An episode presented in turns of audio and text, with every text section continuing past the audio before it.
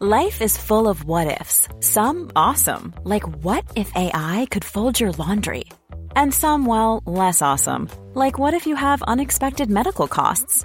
United Healthcare can help get you covered with Health Protector Guard fixed indemnity insurance plans. They supplement your primary plan to help you manage out of pocket costs. No deductibles, no enrollment periods, and especially no more what ifs. Visit uh1.com to find the Health Protector Guard plan for you. There's never been a faster or easier way to start your weight loss journey than with PlushCare. PlushCare accepts most insurance plans and gives you online access to board-certified physicians who can prescribe FDA-approved weight loss medications like Wegovy and Zepbound for those who qualify. Take charge of your health and speak with a board-certified physician about a weight loss plan that's right for you. Get started today at plushcare.com slash weight loss. That's plushcare.com slash weight loss. plushcare.com slash weight loss. Hi, this is Ryan Fraser. This is Troy Deeney. This is Gus Poyet. This is Don Hutchison. This is Jurgen Klopp, and you're listening to the big interview with Graham Hunter. Thank you, Jurgen. I travelled to all these interviews from Barcelona, and our socios, our beloved members, keep us on the road. This independent podcast would not happen without them. Please go to patreon.com forward slash Graham Hunter right now to become a socio, to become one of our members, and get an extra big interview every month, plus loads of bonus content. So go to patreon.com forward slash Graham Hunter, P A T R E O N dot com forward slash Graham Hunter, and we'll bring you joy.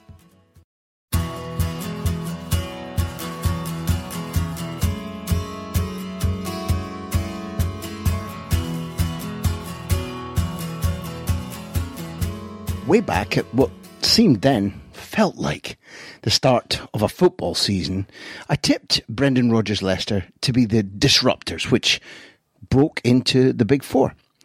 When play was suspended by this damn virus, they sat third in the league, closer to Man City in second than they were to Chelsea in fourth. Buzzing. Leicester as a club is a systematic success. But Brendan Rodgers has become a huge part of that system, and his career at this point leaves no room for doubting that he's in the top tier of coaches. Promotion and a mid table Premier League finish with a beautiful Swansea team, so close to that elusive league title with Liverpool, a perfect domestic season with Celtic, and now this. Leicester playing with all their organisation, relying on good signings, but playing with a flow and a verve and a system that's bewitching. I wanted to talk to Brendan about all of this, but as you'll hear, I was also fascinated by his life immediately before his coaching career began, when he chose to travel repeatedly to a country that he'd identified as ground zero for the type of football he wanted to stake his reputation to Spain. Here's part one of my big interview with Brendan Rodgers, with more coming extremely soon. Thank you for listening.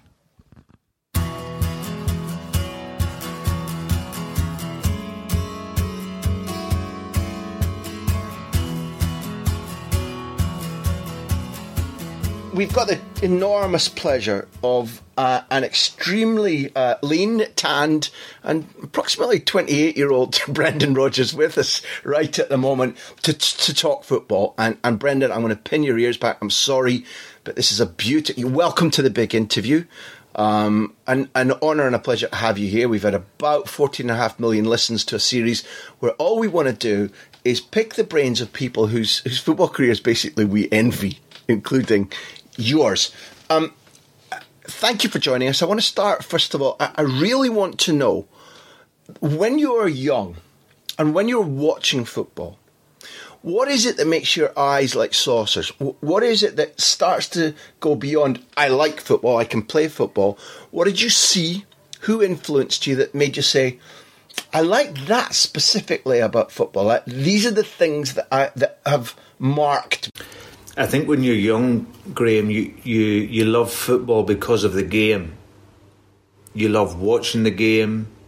You you look at games, and obviously when we were growing up, when we were younger, it was normally finals and cup finals that was on the telly. So uh, so that was what what was the big influence. You know, seeing seeing big games live on telly and then seeing a winner at the end, and obviously seeing players do magical things, creative things, and um, and that was always something that was was born into me from from a really really young age with with my father because my father loved Brazilian football, would never had the chance to obviously watch it so much, but anytime there was anything Brazilian, he he absolutely loved them. So my influence for that type of football, creative football, was was was there very much from a young age. Do you know we've got the we've got the massive privilege now in your office. You've got computer apps that can can probably allow you to watch football that hasn't been played yet. Everything's so technologically brilliant. Why? What about Brazilian football, and and how did he fall so in love with it in that era? Well, he loved Pele. Pele was his. Pele was the idol for him in terms of the game. So, probably seeing him from a young player at seventeen playing for Brazil, and obviously because they could do, he loved the skillful player. You know, he didn't just like the player that ran up and down the pitch. It was, it was, you know, he, he his delight was in seeing skillful players do things with the ball that others couldn't, and uh, uh, that was what he loved about the Brazilians. I suppose there was that they they played with that expression and that skill and that flair. And of course, that always takes the eye, and it, it certainly took his eye. So he wouldn't have when Maradona came to the fore, he would not have been one of those who, oh, okay, Maradona's better. It, for him, it would always have been Pele because he experienced it, he saw it. That was the figure that lit his eyes up as a young man. Yeah, I, I think, and it's interesting actually, Graham, because uh, Pele and the and, and the Brazilian team way back then, those were the guys that lit up his eyes. Yet for me, uh, Maradona was, you know, was. Uh, what was someone that just I adored when I was a young young guy coming through. Because he did startling things, because he was arrogant, because you didn't see control or impishness like him in other games? Yeah, just incredible talent. You know, I think because I'm obviously, I was going to say when I was small, when I was younger, but I'm still small. you know, I didn't grow so much, unfortunately, but, but my sort of stature was small and when I looked at Maradona, he he was small. He was left footed. I was left footed. So you had this inspiration of a player um, that you could look at and see doing magical things with the ball, and um, and of course, when you're young, it's those types of, of players that inspire you. And does that give me a gateway into something you knew I was going to ask you about? Because I've spent the last 19 years of my life living here in Spain, and I know that you've used Spanish football as a, as a gigantic resource to to test out ideas, to, to learn. It's inspired you. But one of the things that over the generation that I've been watching here has been this extraordinary ability, ability of smaller men to say, I don't care if I'm playing against a team of giants. My timing, my use of space, my touch, my quick circulation of the ball will negate the fact that they're a stone and a half, two stone heavier than me, and, and half a metre taller than me. Does that link a little bit into your love of the the Spanish school? Yeah, absolutely. It, was uh, it was a huge part of it. Obviously, probably maybe realizing as I was growing, I was never going to rely on my physicality, um, and and looking at arguably the best players in the world were normally smaller in profile uh, but certainly, Spain as a reference, they played a, a, highly technical game, relying on, you know, understanding of football, technique, speed of thought, and that was always something I felt when I was a young player, in particular, and then coming through that I would have to rely on. But the, but the Spanish influence with the Dutch was was was very prominent in my mind from, from a young age. I, I have to go to Windsor Park in in, in 2006 in that case because we're, we're going to spend a lot of time talking about what you learned and what you like and your relationship with Del Bosque and Barcelona and Valencia but you know it it really all starts it, it it kickstarts. They had the beautiful players. They had Xabi Alonso and they had um, Iniesta and Xavi and Raul in those days when they come to play in Northern Ireland. Now I don't know if you were able to watch that game that night, but it, it, it stands as a sort of eureka moment in Spain in that the, the way they were treated, the, the manner of the defeat literally there was a pre and post, and Luis Aragonés, thanks to Northern Ireland winning 3 2, David Healy's hat trick, just went, right, none of that anymore. Goodbye forever, Raul. You know, goodbye forever, Salgado. Welcome in, David Villa, uh, emphasis on Silva. Uh, you know, you look back on that game in 2006 and, you know, do you feel extra proud of what Northern Ireland did that night? Well, I think in that period, Graham, Northern Ireland were were getting some incredible results. You think of the result against England as well around that that time. Um, but going to Windsor Park for any team was always going to be difficult.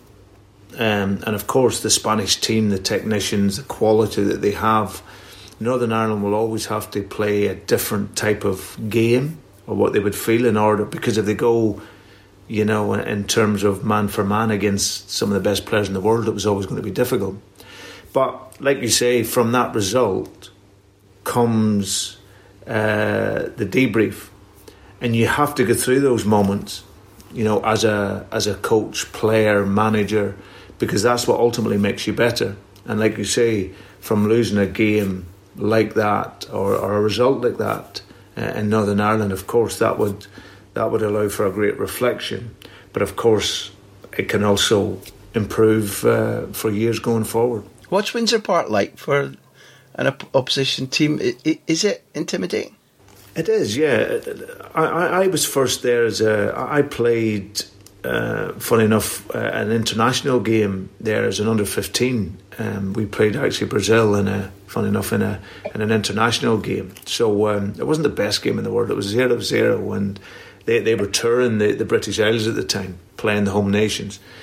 And that was my first time there. I'd been there as a, a young supporter, and then uh, I'd, I'd been recently uh, with with Celtic. I, I uh, was manager there when we played in a, uh, a, Champions League qualification game, and then I was there recently uh, to watch Northern Ireland play Germany.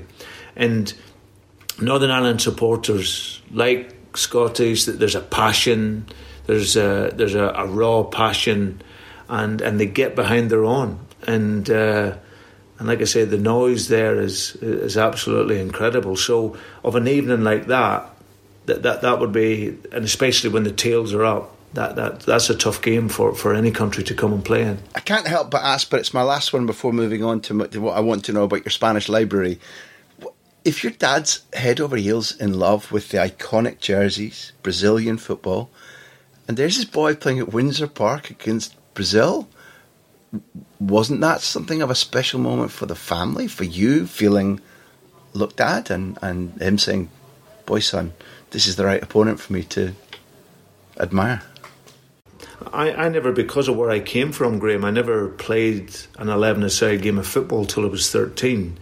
Because in my primary school we didn't play, my secondary school we didn't play. Uh, so I actually didn't play an 11 a side game of football till, like I say, I was 13. So, and then very quickly I was spotted and, and made the international schoolboy team, which was amazing. But yeah, the feeling, I suppose, to, to go out, I got the number 10 jersey as well, the Brazilian shirt, which was absolutely iconic. And uh, yeah, it would have been really, really proud, proud moment for him. I, I see now why you began to come to Spain. And, and I'd like you to explain to our listeners a little bit about the way in which, if I remember it correctly, uh, once you, you told me that the structure of Barcelona's football weekends are such that you can come and graze right across the picnic table. Try and tell people what what what was it? Because you kind of went, "I'm going there. That's what I'm going to do." Just talk us through the, the logical process of what you wanted to do and how it felt to be in Barcelona of, of a given weekend when you were there as kind of like a scholar of football. Yeah, and I've been on a number of trips. I came on my own, I came with other coaches, and then I actually, you know, I took my son so that he could be born into the, the feeling of of Barcelona as well. I remember taking Anton, and, and it was and it was exactly that. It was, as you say, Graham. It was grazing in a in a wonderful you know, football city. We would book into a hotel, and I would I would go. I'd watch the young players play, um, or you know, the cadetes and the juveniles and and, and, and the guys, and then we would then work our way through to the uh, the B team, and I always try and time it so that the, obviously the B team would have been playing at home, and you always had that feeling that you were sat in the mini stadium watching the B team, and then just in the distance, in the, the close distance, you could see you could see the the Camp Nou. but not only that, you could hear the music because the music would start just before the game. They were obviously practicing to make sure the music would go, but there was just this incredible feeling of football from watching the kids and the talents all playing the same way with the same philosophy. Could you see that? Because you're what people need to understand is that on the Sunday morning you're out at the training ground, which is out towards the airport, and you can get in. And, when you say the cadetes and juveniles, you could have watched a range of 12, 13, 14, 15 year olds, but you, you reckon you could identifiably see youngsters who'd been schooled to do the same thing with space, with position, with passing the ball. You, you could actually go, ah, look, look, Anton, that can't you see? It's like an alphabet they've all learned. Yeah, absolutely. It, it's one hundred percent, and and that was the and that was the, the the passion for me, in the fact that you, you had a top to tail philosophy that was very very clear. So the young players coming in came into a process and people don't understand the discipline needed to not just play that way, but to work that way for so many years through generations.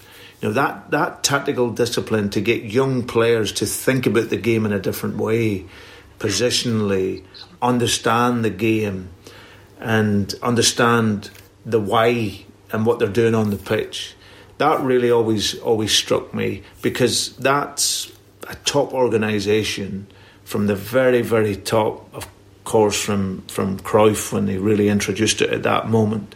And then that fed all the way through. And actually, and, and if you remember after Cruyff, that you know, there was periods there in Barcelona where they didn't always have the success, but they stayed with it and stayed with it. And then they had the golden generation, which then really lit up the philosophy and, and brought it to its maximum with, with, with Pep. So um, but you could clearly see that, and that's that was my that was my joy. And obviously, I went around other, you know, Sevilla. I would have went around there to Valencia as well.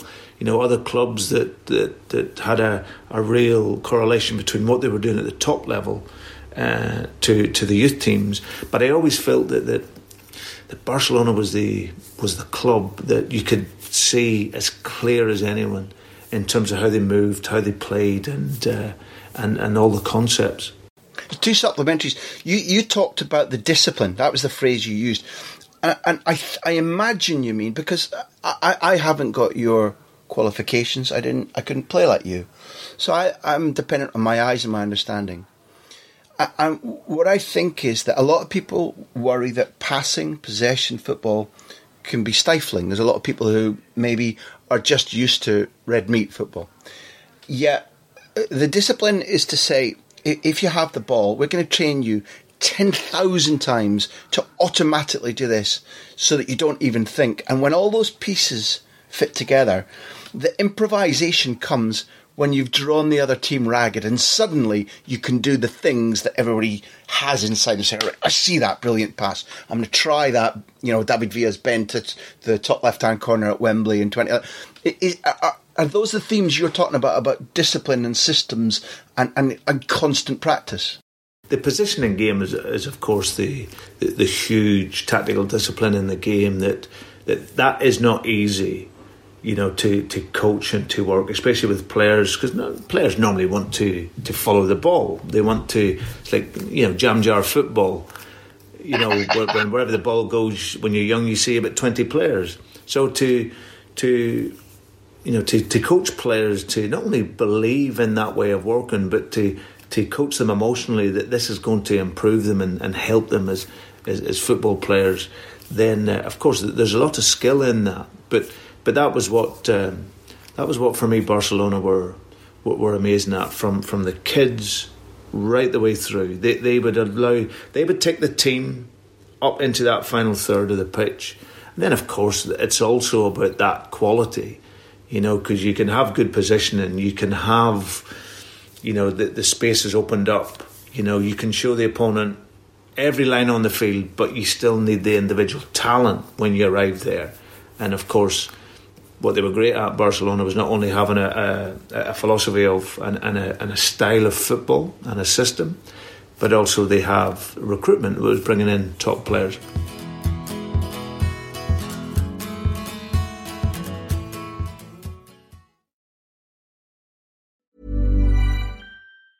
A lot can happen in three years, like a chatbot may be your new best friend. But what won't change? Needing health insurance. United Healthcare Tri Term Medical Plans, underwritten by Golden Rule Insurance Company, offer flexible, budget friendly coverage that lasts nearly three years in some states. Learn more at uh1.com. How would you like to look five years younger? In a clinical study, people that had volume added with Juvederm Voluma XC in the cheeks perceived themselves as looking five years younger at six months after treatment. Look younger, feel like you. Add volume for lift and contour in the cheeks with Juvederm Voluma XC. Reverse signs of aging by adding volume to smooth laugh lines with Juvederm Vollure XC. For important safety information and to find a licensed specialist, visit juvederm.com. That's J U V E D E R M.com. Not for people with severe allergic reactions, allergies to lidocaine, or the proteins used in Juvederm. Common side effects include injection site redness, swelling, pain, tenderness, firmness, lumps, bumps, bruising, discoloration, or itching. There's a risk of unintentional injection into a blood vessel, which can cause vision abnormalities, blindness, stroke, temporary scabs, or scarring. Talk to a licensed specialist to find out if it's right for you. Confidence starts with loving who you are. And when your skin feels nourished and glows on the outside, you naturally radiate confidence from the inside. Give your skin a glow up with Osea's clinically proven Mega Moisture Duo. This ultra hydrating body care features two of Osea's best sellers, Undaria Algae Body Oil and Undaria Collagen Body Lotion. These seaweed powered heroes use skincare level ingredients normally reserved for your face for results you can see and confidence you can feel. Osea has been making clean, clinically proven seaweed infused face and body care products for over 28 years. This luxurious skincare is vegan, cruelty free, and climate neutral certified, so you never have to choose between your values and your best skin. Glow from the inside out. Get 10% off your first order with code GLOW at OseaMalibu.com. That's O S E A Malibu.com code GLOW.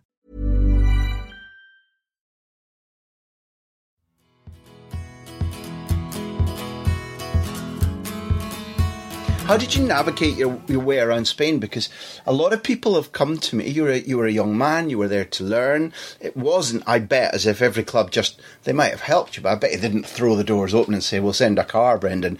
You, you have to be agile. You have to cope with learning the language. You have to cope with the heat, the time. How, how did this journey of discovery go? Were there setbacks? Did people help you? Were were they welcoming? What was what was what your experience of Spanish culture when you went there as a sort of pioneer? Well, what I learned, Graham, was how to treat someone when they come into your country, because I was always treated very, very well. I was given great access and, and it really opened my eyes when I was a really young coach that no one would know. You know, when I went to, to Spain, all of the clubs were very reciprocal to me coming, letting me watch training, letting me understand how they functioned and how they worked. And I was, you know, you would always get your, your coffee and be looked after, you know. And, uh, and and as far as you know, guys being, you know, asking me to stay in their house. And, you know, when I would go to Valencia, I stayed with a, a very famous player there who was working for us at the time at Chelsea, Juan Sol. And Juan Sol was obviously the king of Valencia and then played at Real Madrid with Vicente Del Bosque. And, but Juan was, Juan was amazing, you know, and um, just just guys really, really wanting to, to help me, older generations, but they, they really opened the door for me to, to get into these clubs. You see, Brendan, it, I, I feel, without being critical, I feel that quite often in, in British football, or what you and I have learned in, in our lifetimes, it's a little bit like industry. Secrets or, or ideas are uh, your um, possessions you wouldn't normally share. There's a lot of jealousy and secrecy. Whereas I sat down with a, a development man at, at, the federation, and he said, "Oh, I'm taking all the." He was giving me a big interview for the book that we had, and he said, "I'm taking all this several years ago to St George's Park." And I was like, "Why are you going to train English coaches and footballers to?" I said, "One, it's for the good of football because we spread these ideas and football grows. Two, by the time they're doing this, we'll have moved." Super answer. But did you get the feeling that you were in a football nation that wanted to share, not just out of politeness to Brendan Rodgers, but because there was a theme of if we share this, the, the game will grow? I suppose I never really looked at it that way, uh, Graham. It was it was more that the, the openness of them towards me and the fact that they inherently believed in that way of working and and like what you've said, most coaches like ourselves, you know, what you give out today, we're already looking for tomorrow's.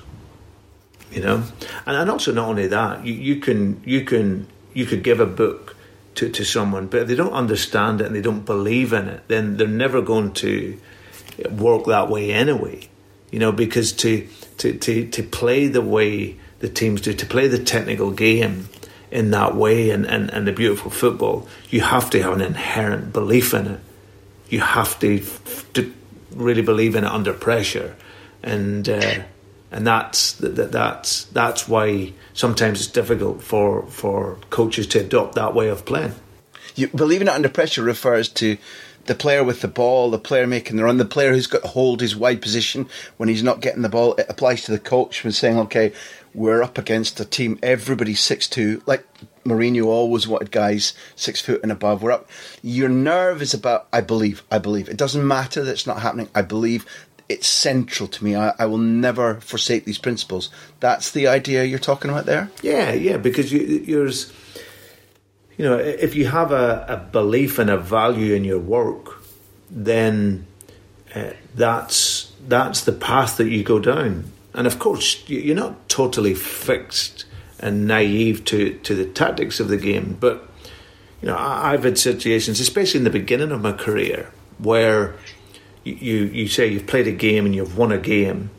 And I remember a game at Watford where we, we, we got performance of the week and we won the game 2 0. But I came in after the game and, and it was arguably as unhappy as I've been as a manager. Why?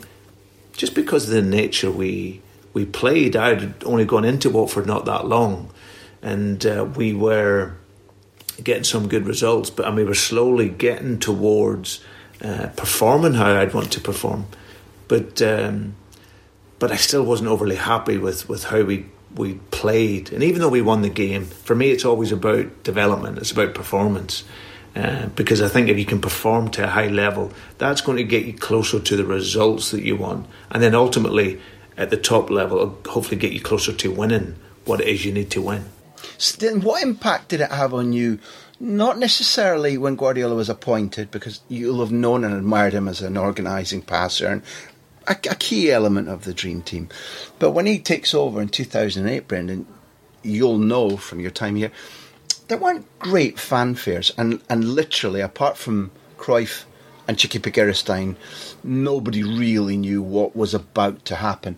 But during that year when they win the treble, and when he refines the team and that identity you're talking about at Watford, because the, the, the merging of I've got these talents, I've, I've got this guy out of the squad, and they're playing my way. What effect was all of that having on you? One, in terms of you enjoying the football, and two, in terms of you going, yeah, yeah, yeah, this this is what I want.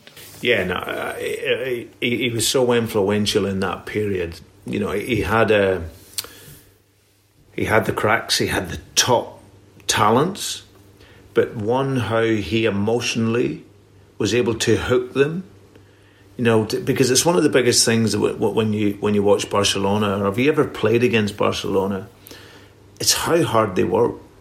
So to get top players to suffocate the ball that way, to shorten the pitch, to really make them run. Firstly, there's a real talent and management there in, in relation to uh, emotionally with players getting the buy-in, and then too for him, it was the norm.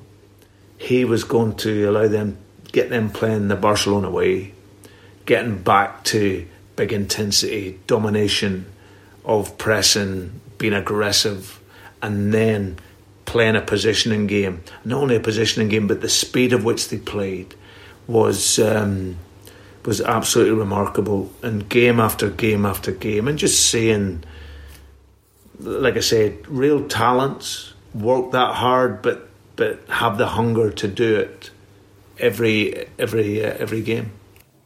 I, I'm I'm not looking for fortification from, from you. I'm asking a question, but I, I remember I always used to write or say on television that this type of pressing isn't simply an athletic thing. Clearly, although you're you're trying to sh- because of your position and your reaction time, you're trying to shorten the number of meters you have to run to press. It's not a 25 meter press by any manner of means. But to me, pressing is, is a psychological thing. One, like you said, and I'm, I'm not certain every listener will understand because a lot of people still think you're a good player, you're playing for a successful or a buoyant team, you're paid extraordinary money. Well, go and run. We know that's not necessarily the attitude that you actually have to persuade them on top of that. So one, that's a psychological thing, and two, you have to know. You know, we're speaking of VE Day. If you think about Battle, Battle of Britain, he, he, they, press in formation. They press in RAF formation. It's like if I'm here, I know he'll be there and he'll be there, and behind me. Uh, these are the things you're hinting at when you talk about you, you called it a buy-in. Yeah, well, well, firstly, you you have to, and, and that's what I say when I talk with the players emotionally. You can have no ego when you're when you're pressing with that intensity and that aggression. Then you can have no ego because you have to do it. But but secondly, it's the synchronization of all. That's what's absolutely key in it because you can have no gaps. You know, if you're pressing from that front three or that midfield three, but the back four are as deep as hell, then they play through that and then you're exposed. So the team always has to be synchronized and be together. Uh, and that was the beauty of, of, of, that team, watching the how narrow they made the pitch. Uh, but again, tactically reading the game. You get players understanding football, and it wasn't just about the, the, the guy pressing on the ball. It's the next pass, and then they could maybe there'd be three, four passes, and then they then they get it back. It was just a, a phenomenal uh, piece of coaching, and what with top class players to to make them play that way. Once they won through at Chelsea in that extraordinary match where over the two legs there had been a number of unusual decisions, red cards, penalties not given on, in both legs. Iniesta scores late, etc. And any split loyalties at that time because Chelsea has been an important club in, in your life, a, a, a good learning place, a good place to expose your talents. And, and and that was quite a contentious match. And to some extent, I imagine, if you allow me to paint it black and white, there's there's friends and employers or ex-employers, and and, and there's my style. The, the, loyalties on the night, I suppose you say, made a better team win, but you must have had some degree of split loyalties. Yeah, I was actually at the game. I remember when Iniesta scored the goal, it was an incredible goal. Chelsea had actually played well. They had. They'd actually played very, very well on the evening and, and were unfortunate in, in some ways. Um, but yeah, listen, I always, read, you know, Chelsea's a club I, I hugely respect. They give me a, a wonderful introduction because not only that, I was there at that time, 2004, when I joined. So I was actually there in that period of Eto'o and and the guys when when he was right at the top of his game and pressing and you know I used to say to my young players about you know show them videos of Eto'o and how he was never in contact and how he pressed and and, and how he ran and how he worked. So so there was a great learning going on. Even though it was at Chelsea and we, we had top class players there, we were also able to show other world class players and teams and how they functioned. I think he's a little bit underappreciated. I, I keep taking little tributaries off the main river here because to me, I, I find it hard. I, I've, I've worked around watching and speaking to Villa and Raul and El Nino Torres, and now we'll come to in a minute. The, the huge surprise to me about Luis Suarez about how clever a footballer he is. I, would seen the scoring and the competitive, but Eto'o, to my mind, um, is is is and always was literally extraordinary, and the embodiment of what you say about he, he had a tremendous, massive ego off the pitch, but on the pitch it was win, win, win, and a lot of people talk about winning, and don't go like, I'm all in. I'm all in every day. Winning is everything. I, and that was Eto'o. And for that reason, over a number of years, you build a position whereby no player in history has won back to back trebles at two different clubs, except, I mean, one player in the entire history of football is Eto'o. And I, I think that links into what you were seeing in him as a, a raw player in those early days. Yeah, he was phenomenal. And, and, and when you're a pressing team, and when you want to really go and grab the game by the scruff of the neck and get after teams, you need your striker that has no ego in terms of running. And in that time, that's he was one of the best at it. He was so cute. He was so clever in his press, and he was tactically brilliant in relation to where he would press, how he would press the goalkeeper. Always, he would read second balls, and and then, like I said, this, which was a change for me because you grew up in, in British football, and the striker was always told to back in to the the centre half, take the ball into feet, lay it off. But when you watched Eto'o I always just remember uh, speaking to John Terry after him, and, and what anytime John would go near him, he would come away from him. So he never he never had the contact, and he had this incredible ability, Eto'o, that he would take the centre defenders for a walk, and then when they came far enough, he would get turned and he would nutmeg them, and then he was away. He, in that period, he was he was so difficult to play against, and watching him close up on his movement how explosive he was, and obviously when he got in, he could finish. He was a real talisman for that team. And obviously, I then had the great opportunity to work for two years with, with Luis Suarez, who uh, was a very similar type in terms of personality, you know, big player, uh, but no ego. Just worked his socks off, but so tactically good in the game. Different athlete though, Brendan. So Suarez, in effect, not he'd had the Uruguayan school and the, the streets of Uruguay when you're playing there teach you hard things, but he had the Ajax school too, which I think jigsawed perfectly into his understanding of what the ball was for, how you won, whether it was a time to be selfish or whether it was a time to look for a teammate and then get it again. Or that seemed to blend. But he's such a different athlete than Eto'o, who, who really is a, a, phenomenal athlete. And Luis Suarez is, is, is, is, is good in that sense, but he he never had the pace, for example, and he, he, he it, long runs weren't him. So I, I, felt when I began watching him here, I hadn't had the time to appreciate other than highlights when he was with you. That what I was seeing was one of the smartest footballers that I've ever witnessed, and and, and I believe, tell me if I'm wrong, that's probably what made him one of the few football. In fact, he's the best partner Messi's ever had, and it's difficult to partner Messi. Is that making sense? Do I convince you? Luis is a very selfless player. Luis is one where he will get you goals, but he, he's very much a team player. You know, normally strikers, of course, they can be up there and they're very much about the goals and, and whatnot.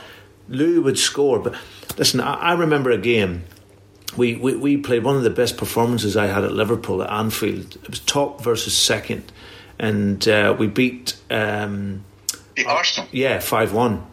Yeah, what a game! And I asked Luis on that day to play just around the corner in a uh, in a wide position, so I could get Daniel Sturridge central to run in behind Mertesacker and Koscielny to let his pace. Now on that day, Daniel scored two and Raheem Sterling scored two. Uh, and he never scored Luis. But you know what? He was so happy after the game. His running he put in that day, everything he did, and and that's what I mean by him. He, he he's a goal scorer. He'll always get goals. But Luis was such a team player, and he would have he would have looked after Messi as well. You know, I remember first watching Luis when he first went to to Barcelona, people were thinking, mm, is he going to fit in technically? And it can, but like you say, arguably Messi couldn't have a better guy to play with and to look after him because he really looks after his teammates as well, Luis. You, have uh, please dismiss this because it's an old theme of mine. If you don't agree, I, I think we've talked about in well in John Terry and Eto'o and Suarez, people who epitomise this truth about like I have to win, we have to win. I believe I've encountered or seen a lot of people in football who talk about being the best, who talk about wanting to win, but they're not all in all the time. Everything out there, it's about like what's best for me, or um, if I get a draw here, it'll be fine, or I'm, I'm, looking over my shoulder at the next man in the team, or what the headlines say about me, or what the directors think about me. Am, I differentiating between types of people you've encountered in football, and I'm identifying Suarez and Eto'o and Terry, who are ferocious competitors and aren't just better footballers than the ones they leave behind.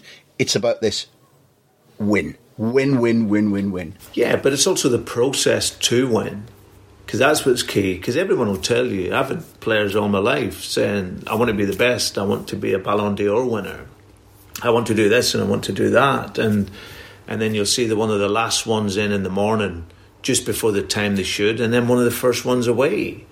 So so that doesn't stack up. But what you have with these guys, what you see with the, the, the really top level players is that their commitment mentally, they show that on a physical side. And what I mean by that is players will tell you initially mentally, this is what I want to do, but then physically they don't put the work in. You know, the, the, the, the guys like Luis, they're, they're, they're gifted players, but they're also working talents. And that, and, and, and being a winner and succeeding is everything to them in their life. So they prepare themselves from their first waking moment, how they look after their bodies, how they rest, how they recover, how hard they train, how they study the game, and then how they're then, then ready to play. And, and that's the difference between world class and the guys that maybe are trying to, to get there. Was I right to put John in that group? John Terry? John was a world class centre half. You know, he was top, top centre half. You know, John never got. Everyone sees John in terms of the, how courageous he was and how brave he was John was tactically brilliant. He knew the game.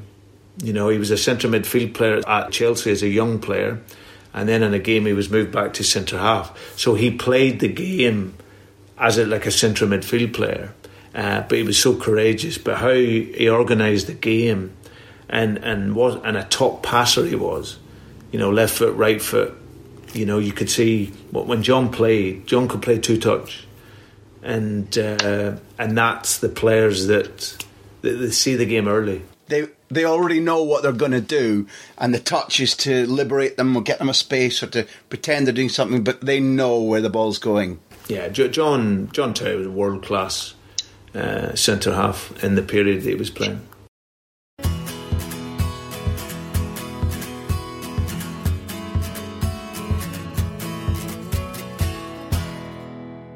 Thank you for listening to the big interview. It's produced by me, which sounds egotistical, but it's also true, Graham Hunter, and Backpage. Our music is by Beerjacket, who else? Editing by Charlie McGarry. Thank you to our hosts at ACAST and our loyal sponsors at Bet365. We're also supported by our socios. Find out how to become a socio, how to support us at patreon.com forward slash Graham Hunter. Here endeth the lesson. This is the story of the one. As head of maintenance at a concert hall, he knows the show must always go on. That's why he works behind the scenes, ensuring every light is working, the HVAC is humming, and his facility shines. With Grainger's supplies and solutions for every challenge he faces, plus 24 7 customer support, his venue never misses a beat. Call click grainger.com or just stop by. Grainger, for the ones who get it done.